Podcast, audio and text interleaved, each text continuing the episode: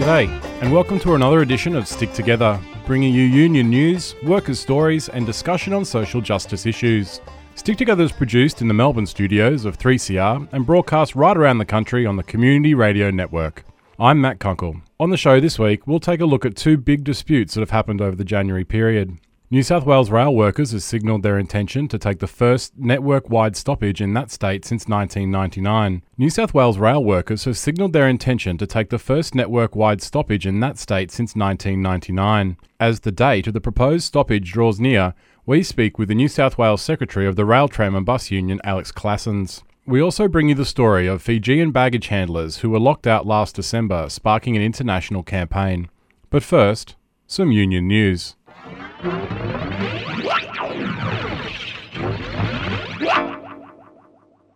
the latest twist in the dispute at the Port Kembla coal terminal, leaked documents have revealed the company's proposed plan to sack up to a third of its workers, casting further doubts on the company's good faith during the enterprise agreement negotiations. The terminal is operated by a number of coal businesses located in the Illawarra region, including Glencore, who have also locked out miners from one of their Queensland based coal mines in Oaky North. In addition to locking out approximately 60 workers for five days, the company has also applied to terminate the enterprise agreement. The leaked documents, which are memos from 2016, demonstrate that the terminal operators were planning to seek the end of the current agreement in favour of the minimum standards in the award, even while negotiations for a new agreement were continuing. The workers at the terminal have been trying to negotiate a new agreement with their boss for three years now, and the union has previously said that they did not believe the company was interested in actually negotiating a new agreement, that it instead had a plan to deunionise and strip conditions. These leaked documents demonstrate that increasingly bosses are reading from the same playbook, gaming the industrial relations legislation to avoid directly dealing with the power of workers.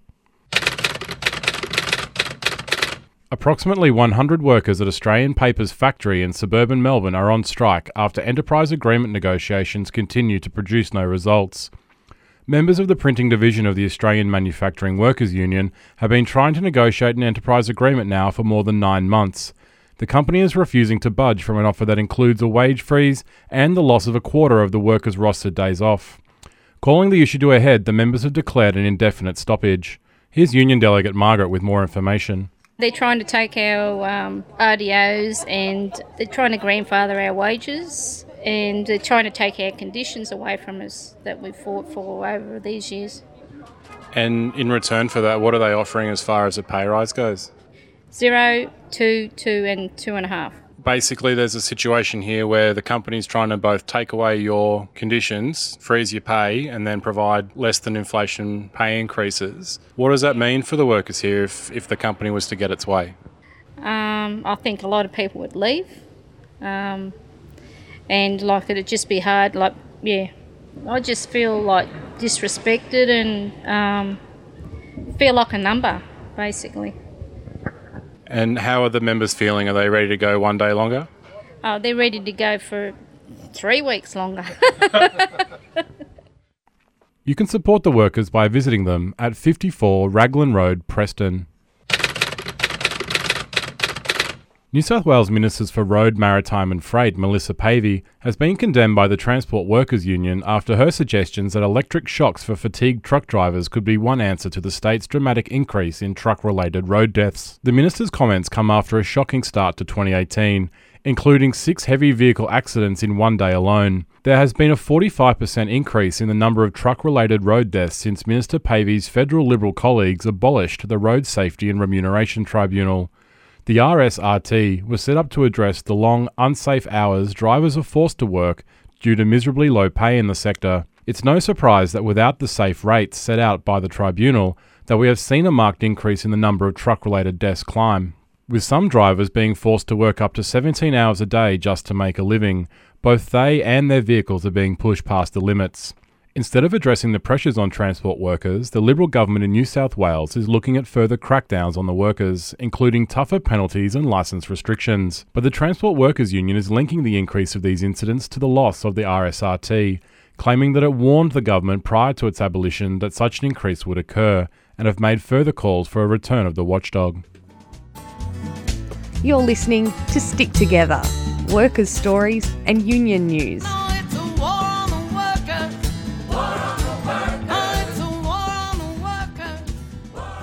New South Wales rail workers are set to hold the very first complete stoppage of the network in almost 20 years. The Rail Tram and Bus Union have called the stoppage in response of the failure of the rail operators and the New South Wales government to finalise negotiations for a new enterprise agreement. This increasingly acrimonious dispute has been playing out on the front pages and morning television programs, with both sides accusing the other of being the cause of the problem. Last Friday, the minister and the union held their very first face-to-face meeting since the dispute began. To find out more, we spoke with the New South Wales State Secretary of the RTBU, Alex Claassens, just after this meeting.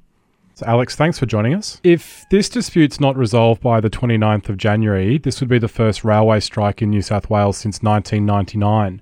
Being that strike action is the most strong action workers can take, it's clear this is a serious dispute. How did it get to this point? We started the process, as you always do, uh, six months ago. We put a log of claims on the table, and part of that log from the members was a whole range of issues around master roster changes, uh, conditions that we were looking to get because we've got a minister at the moment that's trying to privatise everything. And so we were looking for trying to get protections on passes and a whole range of issues. And as always, we put a pay claim on the table that said, look, we're going to start at 6% per year. So we started the process and, uh, and we were negotiating every week and we were led by Unions New South Wales, where we have the six unions all together sitting at the table. Uh, we've all got members in the uh, in the uh, in the industry, and of course our union's the biggest. We've got about eighty percent of the membership in there. Uh, so we were uh, all sitting together, being negotiating in good faith with the agencies. Now We've actually got two agencies at the table. We've got New South Wales Trains and Sydney Trains. The complexity of this, though, meant that we were now negotiating with a group of people at a table that aren't able to make any decisions of any real description when it when you needed to rely on government to make that call. So we're sitting there negotiating maybe with the head of the agency, but whenever it came to talk about anything of significance, like money, the answer was always, we've got a government wages package, you need to talk to government about that. So we were doing that for about six months. We've been going backwards and forwards, and every day we'd there and they'd say, oh, we've got to go away and get permission for this. That was fine. We were used to that. We've been doing this a long time. We were happy to play those games while ever the EA was still on foot. However, obviously, the closer we got to the expiry of the EA, which happened in September, last year, people, of course, started putting a lot more pressure on and saying we need some answers. The angst amongst the membership was getting more and more as it looked like we were going to run out of an agreement. The other complication we had was that in the last enterprise negotiation, we negotiated a deed of agreement, which included some specifics around redundancy and redeployment, and in particular, a 64 week redundancy package in the event that the person is asked to leave the agency. So that was sitting there as well. And so members were getting pretty antsy about all of that, saying, look, we're still losing some of our jobs, they're cutting our positions, they're bringing in contractors. So that's the enterprise agreement process. And so that was running along the usual traditional lines, with only the difference being this time that we weren't negotiating with anybody that can make a decision, really. And we've been doing that all along. So, added to that, we were also starting to have a problem because the minister had decided he was going to introduce a new timetable in November of this year. And I was getting lots of nervous phone calls from people saying he wants to implement this new timetable. They're going to do this massive uplift of services, going to run all these extra trains. Uh, we've got a problem. One is we don't have sufficient crew to be able to work it, and two, we don't have enough trains. So Anyway, we tried to go to the government and say, look, you shouldn't be introducing this new timetable. We're not ready for it yet. Um, but however, it all fell on deaf ears. So you, you've got the frustration from the government in the bargaining process, and you've also got a government that is unilaterally handing down big changes to the workforce. And then blaming the workforce. And then blaming them when it all goes wrong, yeah. But yeah. you've also got a state government that's pursuing an aggressive agenda of privatisation and particularly privatising yeah. aspects of the public transport network. After seeing what's happened with the privatisation of Queensland Rail, how much of this dispute is based around future proofing the livelihoods of your members in case privatisation becomes a reality? That was certainly our concern. I was here many years ago when we had a previous uh, Liberal government came in and we lost 6,000 members out of our industry because of uh, a guy called Nick Greiner. Uh, we knew that this Liberal government in New South Wales would take out our membership. We lost 4,000 members uh, as a result of this government. And this government has been making decisions. They privatised transport in Newcastle. Uh, our members, our bus driver members up there were forced onto a private bus company. We've also got this minister about to make an announcement about the privatisation of Region 6 of Sydney buses. All those things are in our head. Yes, part of our log of claims was the retention of certain public sector conditions because we know that the minute they get privatised, the first thing that goes is some of those conditions. So, yes, they were all on the table. They were all part of the package because we do want to protect our members' livelihoods and our conditions. And, uh, you know, we make no apology for that, but we have always tried to maintain a good, safe operating railway. And we've just been totally frustrated by this government that just seeks to destroy us. And look, the other thing was this minister also went to some conference and openly stated that it's his view that in 20 years' time there'll be no drivers employed by the government because he's going to have driverless trains and buses, etc., etc. So he's on the public record of saying all that stuff. And so naturally enough, when he starts coming out and attacking our workers, our members, then uh, our members say enough's enough. And so we followed the industrial relations process. We went to the commission. We got permission from the, the commission to take our industrial action. We agreed as part of that process that we would provide as much notice as we could for our uh, for the community. So we actually agreed to seven days notice plus the weekend. So it's the longest period that I've ever known a union to agree to. Mm. Um, so nine days. So, and again the other day, we were at the negotiating table. We were getting nowhere, and my members just said, "Look, enough's enough. You've got to tell people if you want to take action, this is when it's going to have to happen." And so, the 29th of January was chosen by us as doing everything that met what I had always said to the public. I will give you as much notice as possible. I will try and put it on a day where it has the, the least impact. So, for those people who don't know, uh, because they might be in another state, uh, that Monday is actually a pupil free day for us. So, the school kids haven't gone back to school yet. People are still on holidays in essence. So, um, and it becomes a four day weekend for us because obviously the Friday's an Australia Day weekend. If you then have the Monday because you can't come to work, then uh, most people will use it as an opportunity to have four days off. But sounds like, like you're doing I, everybody a favour. Well, at one level, I, I guess I'm trying to. But look, the reality is we do want everybody to set up and take notice. It's disappointing that the first time we get to meet the minister is today when today is our first day of action. There's been the usual worker bashing in the right wing press. The yeah, the old train drivers are paid too much, they're greedy, yeah, they're lazy, yeah. they all earn $150,000 a year. You've been a train driver for almost 40 years. Can you give listeners a sense of what it's like to work in a 24 hour industry like public transport? Look, it's always been a very difficult job. I mean, uh, we're, we're social pariahs at one level. I mean, we don't work regular shift work. We're not like anybody else. Uh, we could sign on, on duty today at 2 o'clock in the morning. Tomorrow we're on at 7 o'clock. The day after we could be on at 3 o'clock in the afternoon or midnight.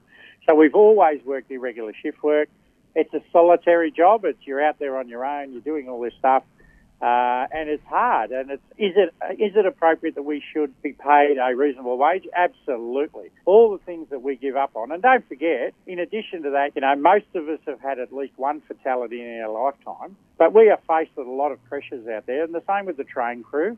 We deal with people sometimes not at their best. The minister's been quoting that we're getting 113,000. That's not correct either. I mean, it can be if he includes the 9.5% superannuation and everything. I, I suspect that that's what it is. It's a total package. Uh, $20,000 of that is overtime and shift work. So the average train driver in Sydney, suburban train driver, is on about $75,000 a year. They earn about 10 grand extra for shift work. They earn about 10 grand extra for overtime.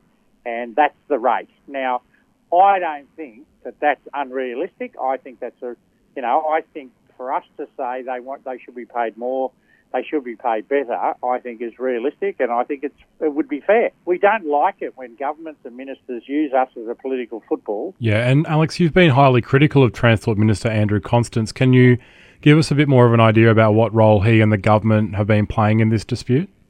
Look, uh, like I said, today was the first time that we've actually got to meet Andrew Constance. I mean, up until now, him and I have been trading blows in the media you know, he tried to uh, to say that he, the door was always open for me and all the rest of it.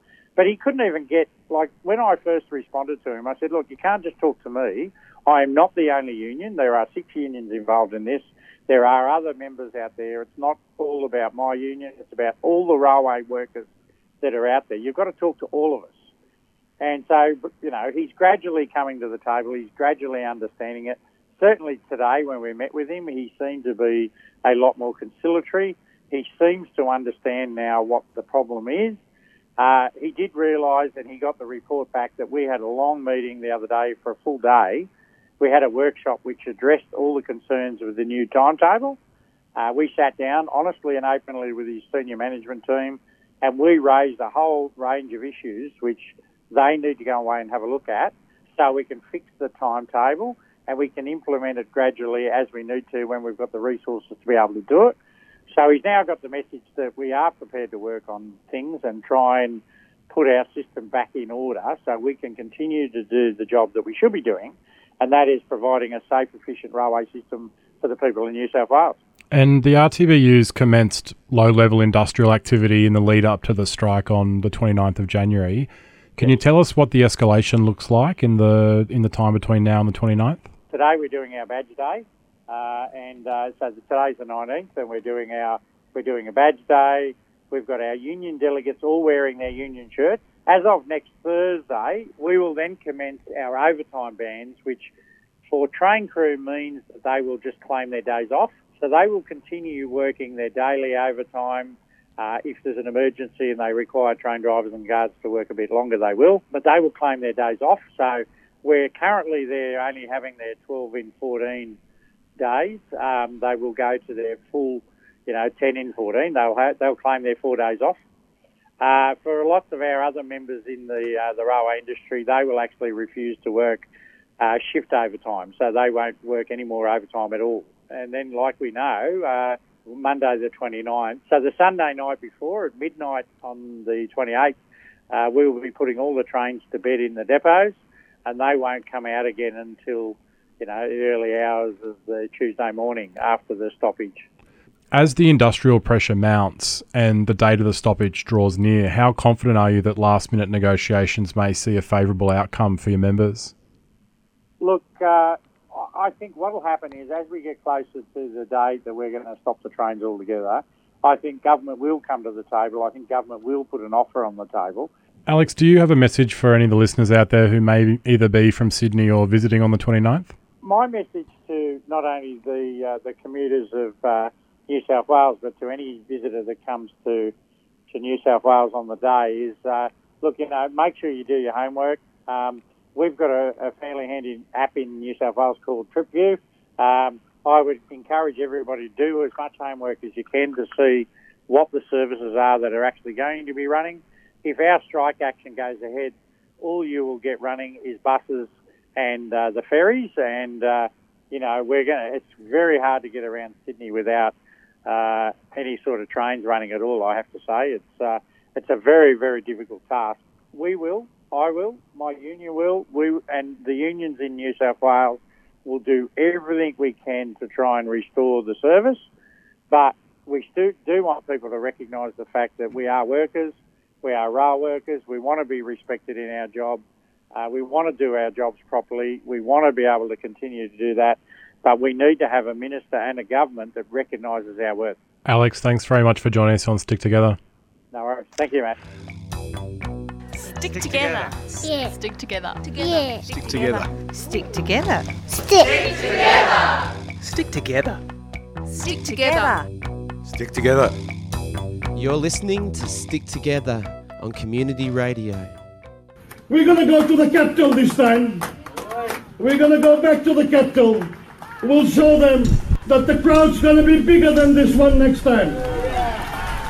Yeah. And and and we will be asking all our unions, all our unions, to start thinking about a national strike. Let's shut this country down if we have to.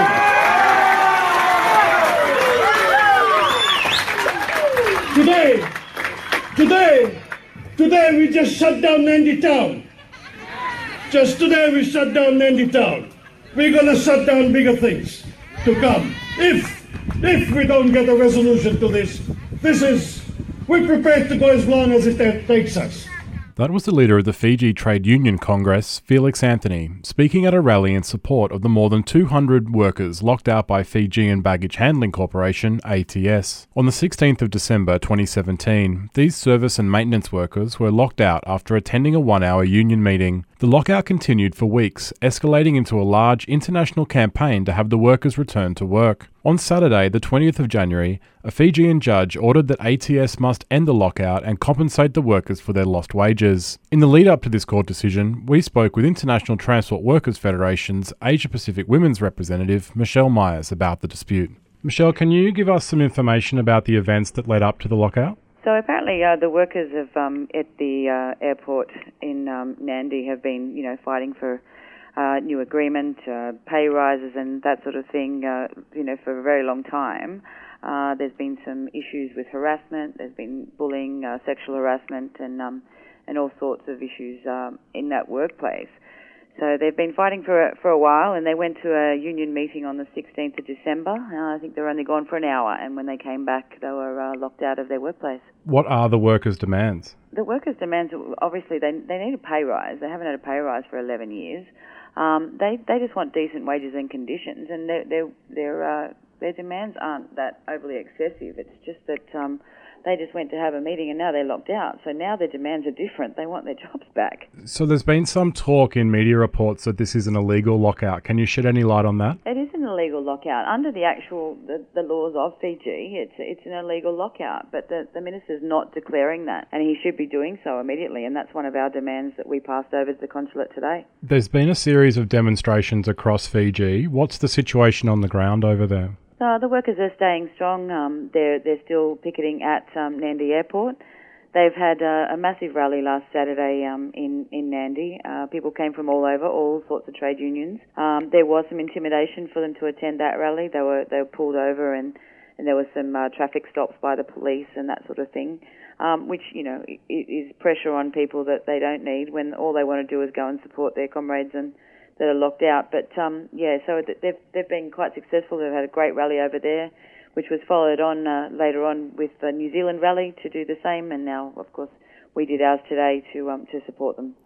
So speaking about the minister not declaring an illegal lockout, and also some of the repression we've seen um, the Fijian Prime Minister has also called the leader of the Fijian trade union movement a big joke and a B grade actor. Can you tell us a bit more about what role the government is playing or not playing in this dispute? The government can fix this. They are part of, uh, it is a government owned organisation, ATS. They could step in, they could fix this immediately anything that's come out of Prime Minister Bainimarama's mouth is, is, is theatre and it's drama, and that's not helping anyone. Um, you know, having a go at the leader of the trade union movement is not helping 220 workers that are sitting on the grass with no jobs and having trouble paying, you know, feeding their families and paying their bills. At the rally last week, the leader of the Fijian Trade Union Congress threatened a general strike in support of the workers. Do you expect that this campaign will continue to escalate industrially in Fiji? Look, I uh, I think the people of Fiji have had enough, and I think that they're ready to uh, to escalate this further to fight for these workers and and also decent conditions in their own workplaces. Um, I think uh, whatever the trade union movement decides over there um, would be, you know, to escalate this is, is a good thing, and uh, as it, you know, we will fully support them, of course. Yeah, I, I definitely see an escalation because you know it could be so easily fixed, but it's just not. And the ITF is running a international campaign around this dispute. What support have the Fijian workers received from their comrades internationally? We're starting to mobilise globally for uh, for the Fijians. Obviously, we started in New Zealand and um, Sydney today because you know we're we're regional partners, we're, we're close friends, um, and it's very important that we step out. And we have always supported Fiji. This will escalate and it will go around. Um, London office has issued statement, and obviously the letter we delivered today uh, to the Fijian consulate was from the ITF president Paddy Crumlin. So this will will um, spread around the world, and we'll, we'll do what we need to do to support them. The company that these workers are employed by, are they in uh, negotiations at all with the with the unionists? So I understand that there um, there will be a meeting in a couple of days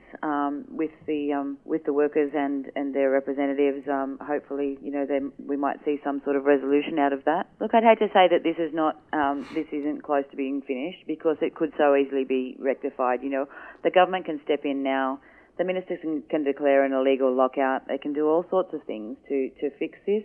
Uh, all the workers want to do is go back to work. They want no loss of pay for the time that they've been locked out.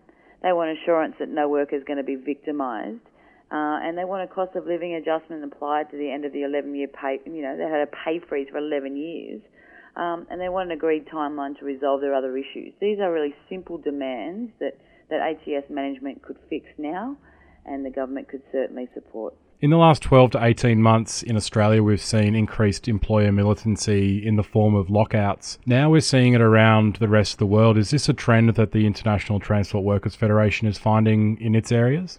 I think we're uh, I think we're all seeing it. You know, the trade union movement as a whole is seeing that, that lockout is a new business model for employers who aren't getting their own way. You know, if, if negotiations are going bad or if they're going on too long or or they just don't want to agree to, to workers' demands, they just lock them out or cancel agreements. And, and you know, this is just not, uh, you know, what we want to see for workers of the world. And uh, obviously, um, we'll continue to fight that. Michelle Myers, thanks very much for joining us. Thanks so much, Matt. On the 20th of January, a Fijian court found that the lockout was indeed illegal and required ATS put the workers back to work within 48 hours. The announcement was welcomed by assembled workers, with representatives congratulating the members, and there were thank yous to other unions for their support as the kava was passed around. The workers would be both returned to work and be compensated for lost wages during the lockout. We end our story with the celebrations held just after the announcement was handed down.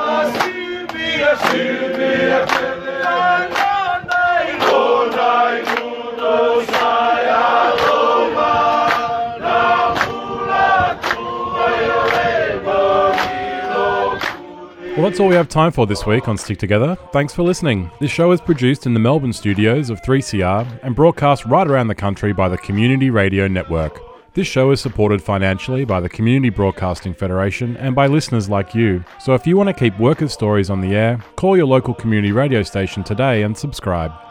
If you want to get in touch with the producers of this show, you can call us on 03 9419 or drop us a line at sticktogether3cr at gmail.com. You can also connect to us on Facebook by searching Stick Together Program. We'd love to get your feedback.